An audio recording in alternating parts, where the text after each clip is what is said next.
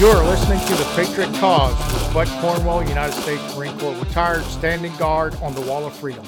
Welcome back, Patriots. This is the Gunny, and you're on the Patriot Cause. Very, very special guest today. I'm privileged, just to, to say the least, to have such an honored guest. He is the chief deputy. His name is Matt Thomas in Pinal County, Arizona.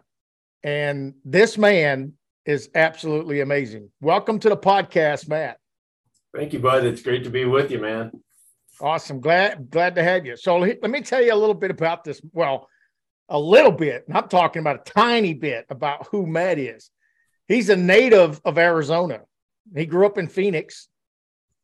I'm, you know, I'm sorry, but he did. and later relocated to Queen Creek to finish his high school. Matt is married to his wife of over 29 years with three children. He started his career as a detention officer, a detention officer. So that's a guy that inside the sheriff's office where they, you know, detain people until justice takes over. So that's like, and I know Matt knows what I'm talking about, the, the, the petty job. That's like the janitor of being a police officer is inside inside doing that job. And then eventually he became a chief deputy where he's at today. Matt's current assignment is the sheriff's executive officer, serving as a second command for the agency and overseeing and managing all operations for over 600 employees and volunteers for a county that is over 5,400 square miles and has a population of a half a million people. That's a big job, no matter how you look at it. If you had the half a million people like in a city, like that one city, that would be different. It'd be a lot easier to to, to work that. But he's got to go across that 5,400 square miles. Matt also holds additional duties. And this is the neat part. This is what we need to understand. He is a law enforcement trainer for basic and advanced officer training in leadership, tactics, narcotics, Mexican cartel, and several other specialty areas of the law enforcement having instructed for high intense drug trafficking alliances, National Technical Officers Association, National Rifle Association, along with the Gunny, and multiple agencies throughout the U.S. Matt has served as an expert on the Southwest border issues and the problems associated with the Mexican cartels in Arizona. That's look, that's just part of the bio. Go to onetimenation.com onetimenation.com and read the full story on Matt. And I tell you, I don't know, I don't know how to thank this man for what he does. And I praise God there's people like him because even the old crusty gunny couldn't do it. Again, thanks for coming on, Matt. Yep. How you doing today? I'm doing good. It's uh, I was I was telling you, Bud, before we got officially started. It's a little bit chilly here in Arizona this morning, and I know people associate Arizona with being hot as hell most of the time, but uh, this time of year we actually get down below freezing and um, so we're enjoying a little bit of sunshine and a little bit of cold and uh, we get about two months of that and then it goes back to blazing heat. So we're doing good getting ready for christmas. And uh, awesome. yeah and uh, as you guys know if you pay attention to the current president the border secure so everything's good down here Oh yeah, piece of cake. You're probably sitting back, you know, drinking some beer, laying in your recliner out there in the middle of the desert, smoking cigars. I get it. No problem. Yeah, yeah no problem. No problem at all. No, all, all joking aside, it's uh, it's a little bit of it's a terrible. a little bit of a shit show here um, in Arizona. We're uh, in Texas is really filling filling the the pain right now, but we we still have it going on here in Arizona. This morning we had uh, two pursuits already um, down in the smuggling corridors of our county, and and that's it's almost a daily occurrence for us that we're in pursuits with smugglers. Oh, I can I can imagine. The the, the here's the thing. The cartel. When you when you hear that word, when most of us hear that word, if we if we know at least have an idea what it is, what we think about in our mind is like the mob, right? Like the old time day mob things.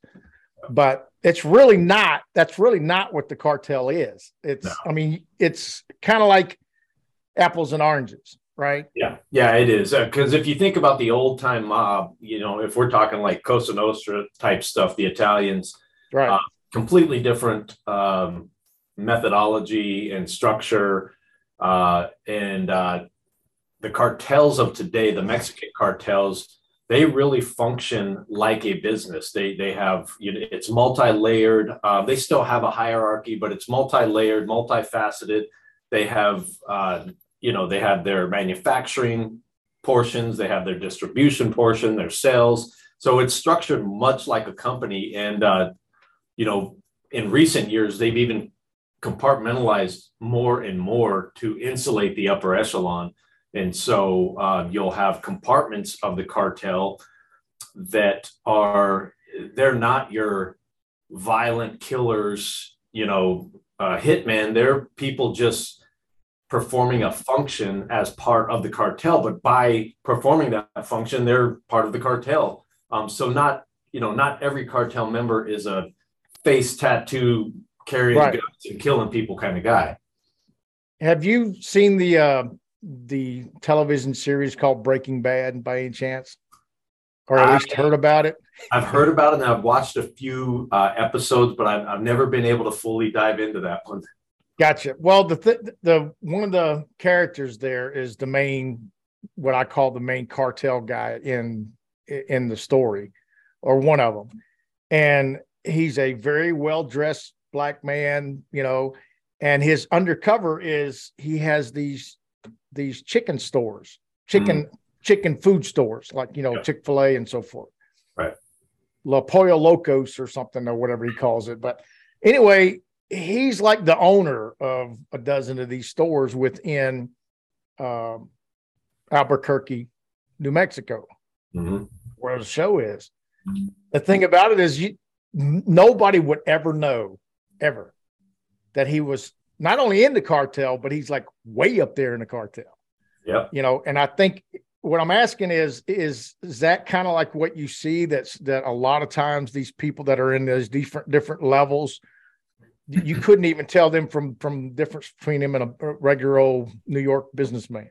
Oh, absolutely. And that's part of I mean, if you think about it, the the bosses at the top, um, that is part of their game is to assimilate and look as normal as possible so they stay off the radar because uh, they just you know they're running the business of it and uh, they're the head of that business and they insulate themselves very well. Um, and part of that insulation is assimilating into what would look like normal society. And i can tell you um, I, I know one in particular when i was in uh, charge of our swat team uh, we were doing a cartel uh, hit, so, meaning we were serving a search warrant on a cartel house, but it was in a very affluent neighborhood. And uh, so we we serve the search warrant. We get in there, and um, on the shell, the appearance would be a very upstanding citizen, um, very well-to-do looking, right? Uh, driving very expensive cars, kids going to private schools, uh, kids playing with other affluent kids on club teams and stuff like that. Again, a, a very good looking shell on the exterior. Uh, to the normal person, that would look completely normal, and uh, that's a well performing um, family in society. Uh, when we get into the house, uh, everything cartel, right? They had uh, they had cartel. Um, there, it's hard to describe, but it's essentially a kind of a religious setup where they pay homage to sometimes real saints, sometimes narco saints that aren't really recognized saints. They have a, mm-hmm. a memorial set up. There was some of that stuff. Uh, there was guns all over the house. He had an AK by his bed. He had an AK in the pantry. He had an AK in all the bathrooms. Um, so he was well prepared if if he had to go to war inside his house. And uh, the funniest part was when we're we're outside and we're kind of buttoning everything up and getting ready to leave. One of the neighbor ladies came over, very nice lady. You could tell she's a middle aged lady, very well to do.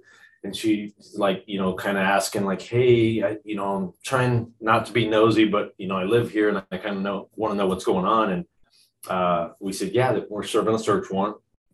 She's like, oh, they're such a nice family. Like, you know, the kids play together and stuff. And um, I, I love them to death. Did they, you know, do something wrong? And I'm like, yeah, they're part of the Mexican cartel. And she was like, What? what? yeah, and it, Yeah. it floored her. And I was like, Yeah, and everything is not what it seems these days. So, uh, you know, kind of just blew her away. And, and to your point, though, that's exactly, you know, what a boss wants to look like. He wants to have everybody fooled so there's no suspicion and he can run his business. And uh, I'll, I'll give you another show since we're talking shows. Um, if you ever watched the Mayans uh, Motorcycle Club, it was a spinoff of the uh, Sons of Anarchy. Um, and so the Mayans, they are dealing with some of the Mexican cartel stuff. And there's a gentleman in there that is a uh, well to do businessman on the US side, but is running a cartel. So, yeah. So, um, obviously, the United States, especially with the border Mexico, I think it's impossible for us alone to, eat, to even try to control any, make any headway with the cartels. So, what I'm asking is, is our communication working with the Mexican government, working with their law enforcement, is is do they see it the same way we do, or or they're just kind of just you know playing the game? That if that makes sense. Yeah, it does, uh, and that's a it's a difficult question to answer because it's very complicated on the south side of the international border. Um, so when you're talking Mexico, you have really good people, really good soldiers, really good cops that want to do good for their country, but the cartel has such a death grip on that country Exactly. economy uh, that it makes it nearly impossible. And even the best of of their cops in Mexico can be corrupted because they face something that that US just doesn't understand, right? Our citizens don't understand third world problems, and, and Mexico is probably not quite a third world, uh, but they have third world problems in in the sense that uh, uh, I'll tell you a, story about uh, a Mexican cop that went bad and got busted on the U.S. side, and and when when you're sitting in an interview room talking to him and you're trying to figure out how did you go from being a good guy to a bad guy and he explained it very easily. He says, Well, one day when I was, imagine this if you're a cop listening to this in the US, right? Or even if you know law enforcement in your family. So I'm a cop sitting on the side of the road. Two cars pull up, one behind me, one in front of me, blocking my exit essentially. And uh, out of one of the cars, a well dressed gentleman gets out, walks up, and sits in the passenger seat of my police car and proceeds to tell me that he's part of a criminal organization and that uh, I am going to assist their criminal organization moving forward. And my assistance is basically um, I, I don't have to be actively involved. I just have to not be where they don't want me. And I have to not pay attention to things that I might be looking at. Um, and of course, as a good cop, I say, no, I'm not doing that. You know, you're a criminal. I'm a cop, and I'm not going to partake in that. And they say, okay, we kind of figured you were going to say that. So they show you photographs from that morning of your entire family, your kids at school, your wife at work or at home or whatever. And they say, so you have a choice in front of you. You're either going to work with us or we're going to kill your entire family, and you have 30 seconds to make your decision. And that's it. And so you tell me, you know, what is your decision at that point? Are you going to participate in essentially just looking the other way so that they can conduct their business? And when and the minute you do that, you're in, whether you like it or not.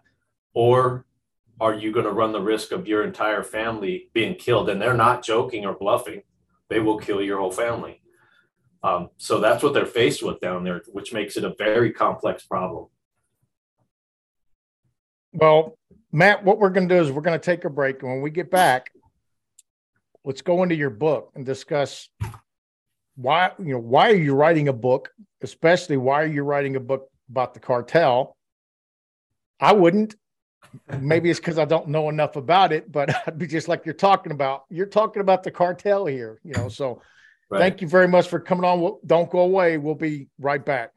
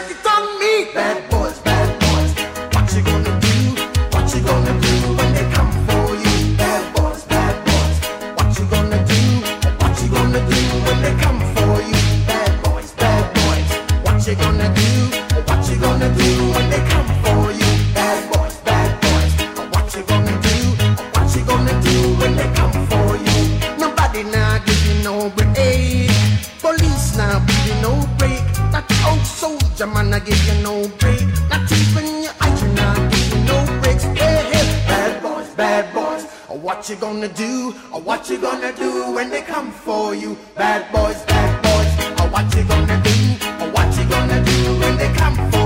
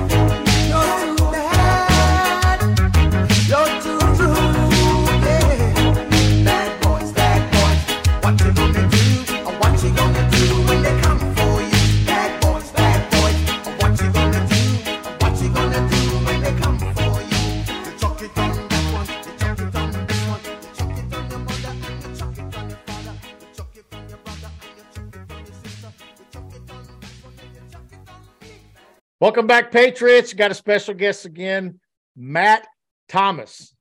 He is a chief deputy in Arizona. The, the man is amazing. What he has been through in his life, what he's doing today is absolutely amazing. He is a great patriot. Matter of fact, he is a prime example of what a true American patriot is. If it's not in your heart, if he didn't believe in this country the way he does, there is no way he'd be doing the job that he's doing because he puts his life and his men's lives on the chopping block every single day when they go out there and fight against these cartels and the drug smugglers and so forth. So, Matt has written a book. The title of the book is called Interceptors The Untold Fight Against the Mexican Cartel. You can go to onetimenation.com and get it, or you can search on Amazon and probably some other bookstores. But it's about the cartel. Matt, are you crazy? Why are you writing a book about the cartel? Uh, yeah, I, I've had a few uh, a few friends of mine that are like, "Dude, what are you doing?" And uh, you know, the thing is this: like, I've I've been you know fighting this battle for the better part of my career because uh, you know I'm coming up on my 30th year um, in in this job, and uh, of those 30 years, at least 20 of that, probably a little bit more than 20 of that, has been spent um, fighting what is now known, you know, worldwide as the Mexican cartels. Back then, they weren't, uh, you know, as as popular or famous, or you know, they they they hadn't hit the pop culture uh, piece of it yet. Um, but the why is is uh, really twofold. Um, you know, my sheriff is a is a pretty well known sheriff. Um, he's pretty outspoken against um, anybody that's really against our country, including our current administration. um, he, he's outspoken against them, and, and he and I were talk, talking about just some of the experiences that I've had and, and some of the things I've done. And uh, he says, man, these are these are just great stories that people haven't heard. Mm. And that's what kind of sparked uh, that's kind of you know with the with the uh, the title, the untold fight. That's that's what that means is th- these are stories that need to be told because what happens is mainstream media they spin this to whatever direction they need to spin it for the people that are, are in charge of those media outlets. And uh, there's no spin on this when you read the book. The book is just information. It's it's the things I've done and the things I've seen and the things that we've faced and how we've you know kind of fought that battle and and uh, won some and lost some. And uh, so I wanted to get the information out there. And then the, the, I think the biggest driving factor was um, I've lost friends, I've lost uh, teammates, and I, I wanted people to understand that there is there are good men and women fighting this battle every day. They're out there doing work that nobody knows about. Uh, they're out there doing work that people really can't appreciate unless they know it. And I'm at a point in my career where uh, I'm I'm in an administrative position now, and so I'm not in the middle of the fight like I used to be. And so I felt it was good timing for me to start telling those stories of the stuff that I know personally and that I was involved in personally to give people a glimpse into that world. And we're still fighting this battle. So I wanted to give them a glimpse into that world and see what's really going on um, right in front of them, and they don't even know it. And what our good men and women do in law enforcement to try to fight for this country every day and, and maintain the security of, of our borders and our states and our county. Um, and, and so that was it, man. I wanted to get the stories told. I wanted to honor the people that have fought this battle. Um, and, you know, I'm, the, the whole piece about talking about the cartels, I've been fighting them for 20 years. And it's, you know, so talking about them doesn't really concern me because, again, we've been doing this. You know, me personally, I've been doing this for 20 plus years. And so um, I know that they don't like cops and I don't like cartels. And so, you know, it's, it just is what it is. It's like cops and robbers. And so, uh, um, yeah, I, I just wanted to put it all out there and, and I wanted to, and if you, if you go through the book, you'll understand. Um, I also wanted to qualify myself in the beginning because I, am a white guy. Um, I'm married to a, a Mexican young lady. Well, we're not so young anymore, but she still looks beautiful and young. Um, but uh, but you know, my my kids um, have both Mexican and white descent, and so um, her family has felt the effects of the cartel. Uh, her family in Mexico, uh, they've been extorted. They've been they've been killed by cartel members, um, and so I just I wanted to lay the foundation in the beginning that hey, I know I'm a white guy uh, but I'm going to be talking to you a little bit about the Mexican culture um, because the Mexican culture itself is absolutely beautiful. And I love the country and I love the people. But the cartel has completely taken that country into a death grip and they are tearing it apart. Um, and so I wanted the people to understand why I knew that and how I knew that. So I could qualify myself. So I did that in the beginning by telling kind of my upbringing, uh, who I am, um, and how I got into this work. And then I go into the stories themselves of some of the operations we did to counter the cartels. And uh, what's funny is I've gotten great feedback on the book, which is it, it makes me happy because you know you you write a book and and uh, uh by the way, if anybody's thinking of writing a book, uh, zero out of 10 stars rating. It uh, sucks. it's a lot of work, a lot of work, but uh, oh yeah, it, it's rewarding in the end in the, in the sense that uh, when people read it and they contact me and they're like, uh, they'll tell me, oh my God, I didn't even know this kind of stuff went on. And what can I do to help? Man, that, that makes my day because that's what we need is more Americans just saying, like, I don't expect every American to don gear and, and get out here in the desert and help us fight, but they can support in other ways. And when we get Americans standing behind us in law enforcement and behind our military, that's all we need. Like if I'm a if I'm a freedom fighter and I'm at the front, that's where I want to be. And I'll do the dirty work, but I need you behind me, you know, giving me support. And so uh, when I can drum that up and, and tell people the real story and get that support, makes it all worth it. Well, it's just like in Texas. Um, I guess it was probably about five or six months ago. It got so bad that you had citizens in clubs, right, per se, that were coming in and helping the police, you know. Yeah. And the police didn't say no.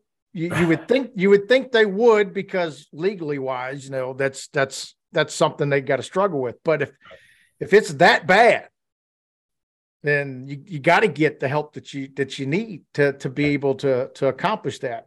Yeah. The other question I have about the you know fighting the cartel, how many actual uh, you know Mexican born or or Mexican citizens that have trans trans transitioned over to the United States and become police officers and so forth. Is is there like a a number or amount of that are all, all these agencies that are actually helping you guys to be able to understand that culture and, and ingrain? Because I know in the military you have to have a military culture. You have to have a military mind Right. And you have to keep that up. You have to keep practicing that, keep doing the skills and the strategy. And I'm pretty confident that you guys got to do the same thing. You know, when you come in as the sheriff's department and you associate are associating with the, you know, fighting this massive army of evil is what they are. Right. You got to understand every day how they think and be able to strategize you got to put yourselves in their place. That's exactly how the military is. We right. try to put ourselves in our in. What would our enemy do? That helps us to to do that. So, yeah, yeah, and so um, so cop work in general, not even talking cartels. Let's just talk about being a cop and and working uh, in law enforcement. You're constantly doing that because um, every day you're dealing with a criminal element, whether it's cartels or whether it's local gangs, uh, you know, selling drugs on the street corner. You're constantly, it's a huge cat and mouse game where criminals are trying to uh, better their craft so that they can get away with crimes. And we are trying to better our craft so we can catch them at crimes.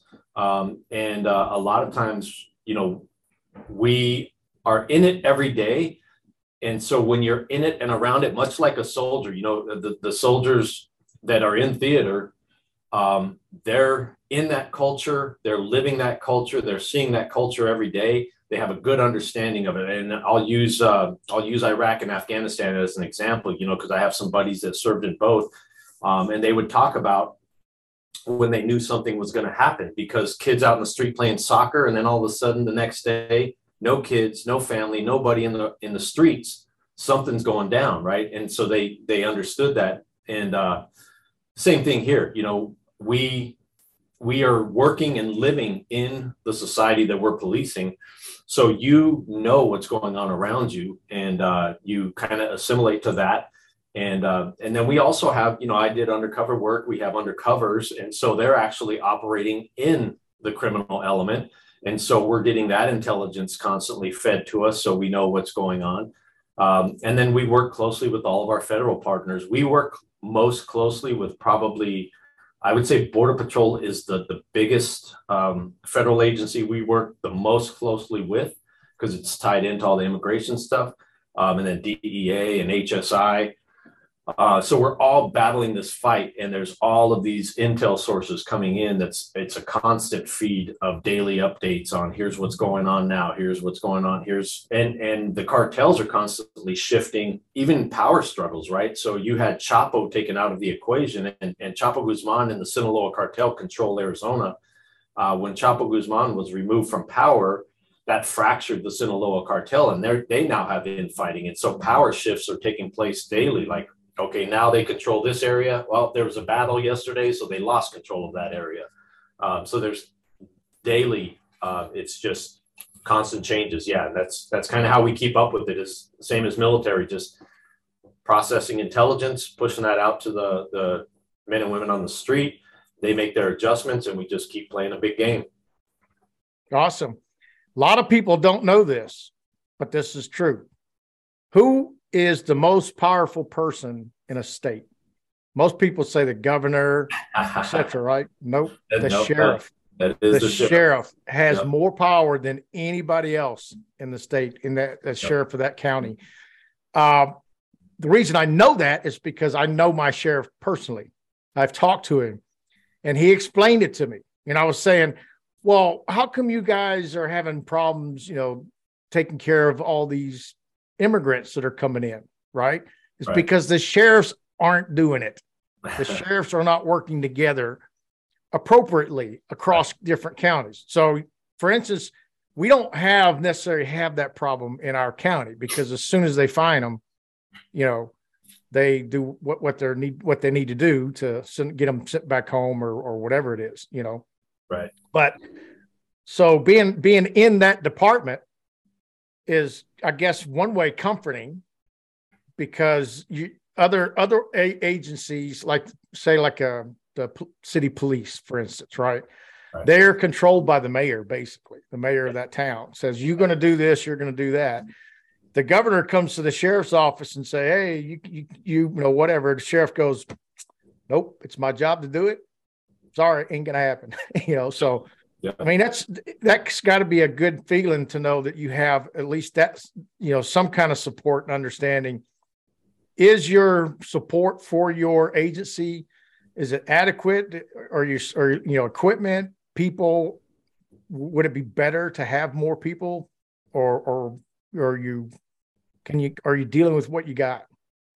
So um, let me take it piece by piece. So I, I do want to say that we, our county particularly, is very well supported.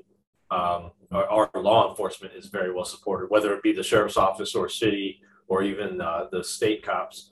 Um, we all have good support in this county, particularly. Um, we have what is called a board of supervisors. Some counties call them commissioners. Um, so our board of supervisors, very supportive of law enforcement. Um, we have five of them. They are constantly asking us as the sheriff's office, what can we do to recruit more people? What can we do to make it better working conditions? Uh, what kind of equipment do you need? So they're constantly helping us. That's not the case everywhere. Most of Arizona, that, that is the case. Arizona's pretty That's good. fortunate. We're getting a little bit of uh, California, Oregon, and Washington influx of population, and so it's kind of changing. If you paid attention to the elections, it's kind Right. of changing our demographics. But nonetheless, Arizona overall is still very supportive of their law enforcement, um, and we can always use more people. But honestly, uh, our profession is struggling right now with recruitment and retention, um, and a lot of it has to do with the national narrative, right? Um, when when you have media and uh, certain groups of people that are constantly blasting us and and uh, spewing hate at us, it makes it difficult to want to get people to join this career. Sure. Um, so, so we're struggling there, uh, but we could always use more people. Um, I would say, personnel wise, we're sufficient, but we would always like more because it just it makes it easier to do the more people you have doing it. Um, and then discussing the sheriffs particularly, our our sheriff obviously is elected, um, and so he is beholden only to the people who, who elected him. He's not uh, our county board of supervisors, while they control the budget and uh, they control the county itself, they don't control the sheriff's office uh, because our our sheriff is an elected official, just like they are, and so he maintains control of his office and what direction we we go. And to your point, back in uh, the I hate to even bring up 2020 because I hated that year, but uh, back in 2020, our governor was putting out executive orders about every Sunday. Um, you know, he and he and his staff would get together and they would create these executive orders that was uh, all kind of based around the whole COVID thing and masks and all that Right. crap. Um, and he put out an executive order that said, you know, uh, blah blah blah, masks here, masks there, whatever, whatever. And uh, our sheriff said, no, we are not enforcing that. And so, you know, we put out a, an agency wide directive that essentially the governor doesn't create law Um, that is just an executive order. We maintain our oath to the Constitution, which overrides any governor's order. That's and uh, per, per the sheriff, we will follow the Constitution and we will disregard that executive order and keep pushing forward business as normal. And so we had to do that several times. And that, to your point, that is the power of the sheriff. He can override those orders and say, no, we're not doing that. And, and many people don't know um, in our county, if the president of the United States shows up to our county, our sheriff's authority still overrides his. authority. Absolutely. Absolutely. That's that's uh, according to now when we're talking about the Constitution, you talk about the US Constitution, but it's also written in majority of the states' constitutions. Right. All that is in there. There's a reason behind that. The power of policing and safety needs to be in the hands of the people that are on the ground Right. doing the job. And I think that's why the sheriff is uh, of course you go back to the you know the western days, right? Nobody wanted to be a sheriff because they didn't last very long, right? They got killed quite not. yeah, they they kind of knew who to go after if they want to keep control of the city, you know. So that's the difference. All right, Yeah. tell us one more time the name of your book. Where can we get it, and anything else about that book that uh, that the listeners need to know? Okay, so the name of the book is Interceptors: The Untold Fight Against Mexican Cartels. Uh, they can go to my website, onetimenation.com. Um, there's links to get it there. They can go to Amazon and get it there. Um, and pretty much anywhere you get books, you can you can find uh, find it. And right now, it's paperback and hardback. Uh, I am working on an Audible because uh, as I started uh, releasing the book, I had a lot of requests like, is it on Audible? And I get it because I'm an Audible guy too. I listen to most of my books. So I'm working on getting an Audible done. That'll probably be done uh, after the new year in, in early spring. And it'll be out then. But uh, right now, the paperback and hardback version are out. And again, um, I, I wrote it for my purposes that I already described. But what I've found is I've gotten a lot of good feedback of how much of an education it is to what we're facing down here. So I would tell anybody if they want to read about what's going on down here, and there's sections in there where I break down uh, the structure that we see. So the structure of the cartel itself, how they're kind of structured as we see them, um, some of their religious beliefs, because they they uh, they float in and out of regular religion and black magic kind of religion, and uh, there's a combo of both. That's it's it's a narco culture, so they've kind of created their own culture. I go into that culture a little bit so that uh, you kind of get the foundation of everything. And again, I, I I tried to base everything on foundation. So I wanted to set my foundation. I wanted to set the foundation of how the cartels are structured and their beliefs, and then get into how we fought them. Um, so it should be a good educational experience for anybody that wants to learn about that stuff or read about that stuff. I, I'm I'm gonna get one. I'm just waiting for it to get here. So I'm gonna read it, and then hopefully, if you don't mind, I'd love to have you back. Oh yeah, And after I read the book, and then then we can talk more about it, and and you know, and you can give me a. Well, first off, you got to tell me what I just read. yeah. It'll uh, Remember, I'm a gunny. I'm a, I'm a gunny, and I'm da- I'm dangerous when you give me crayons. So much less a book, right? So. it'll- as long as you don't eat them. Awesome. exactly. Awesome. Well, Matt, it has been a great pleasure. Thank you so much. Pleasure's Look, mine. Go out there, get this man's book, learn about this. It's important that we understand. Also, I think by us reading this book and having a better understanding of the specifically the cartel and you know their culture especially if you are in those areas arizona california texas new mexico across you know that that bo- those border states you'll have a better understanding of what it really looks like and maybe maybe just maybe you may be able to save a sheriff or a deputy sheriff's life because you figured out something that may be associated with the cartels and you'll be able to to get that information and help them out so.